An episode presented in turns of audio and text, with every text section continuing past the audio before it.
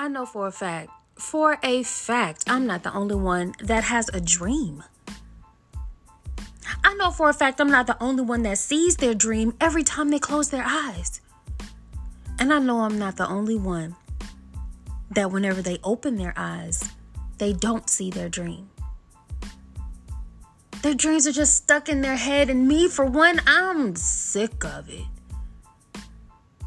I want whatever's in my head to come out. So every Sunday and Wednesday, I will publish an episode on Thoughts of a Dreamer to kind of go through those mental roadblocks that's stopping this dream from coming out of my mind. So click that notification bell, and maybe, just maybe, you'll find the key that you need to unlock that dream. Let's go to work.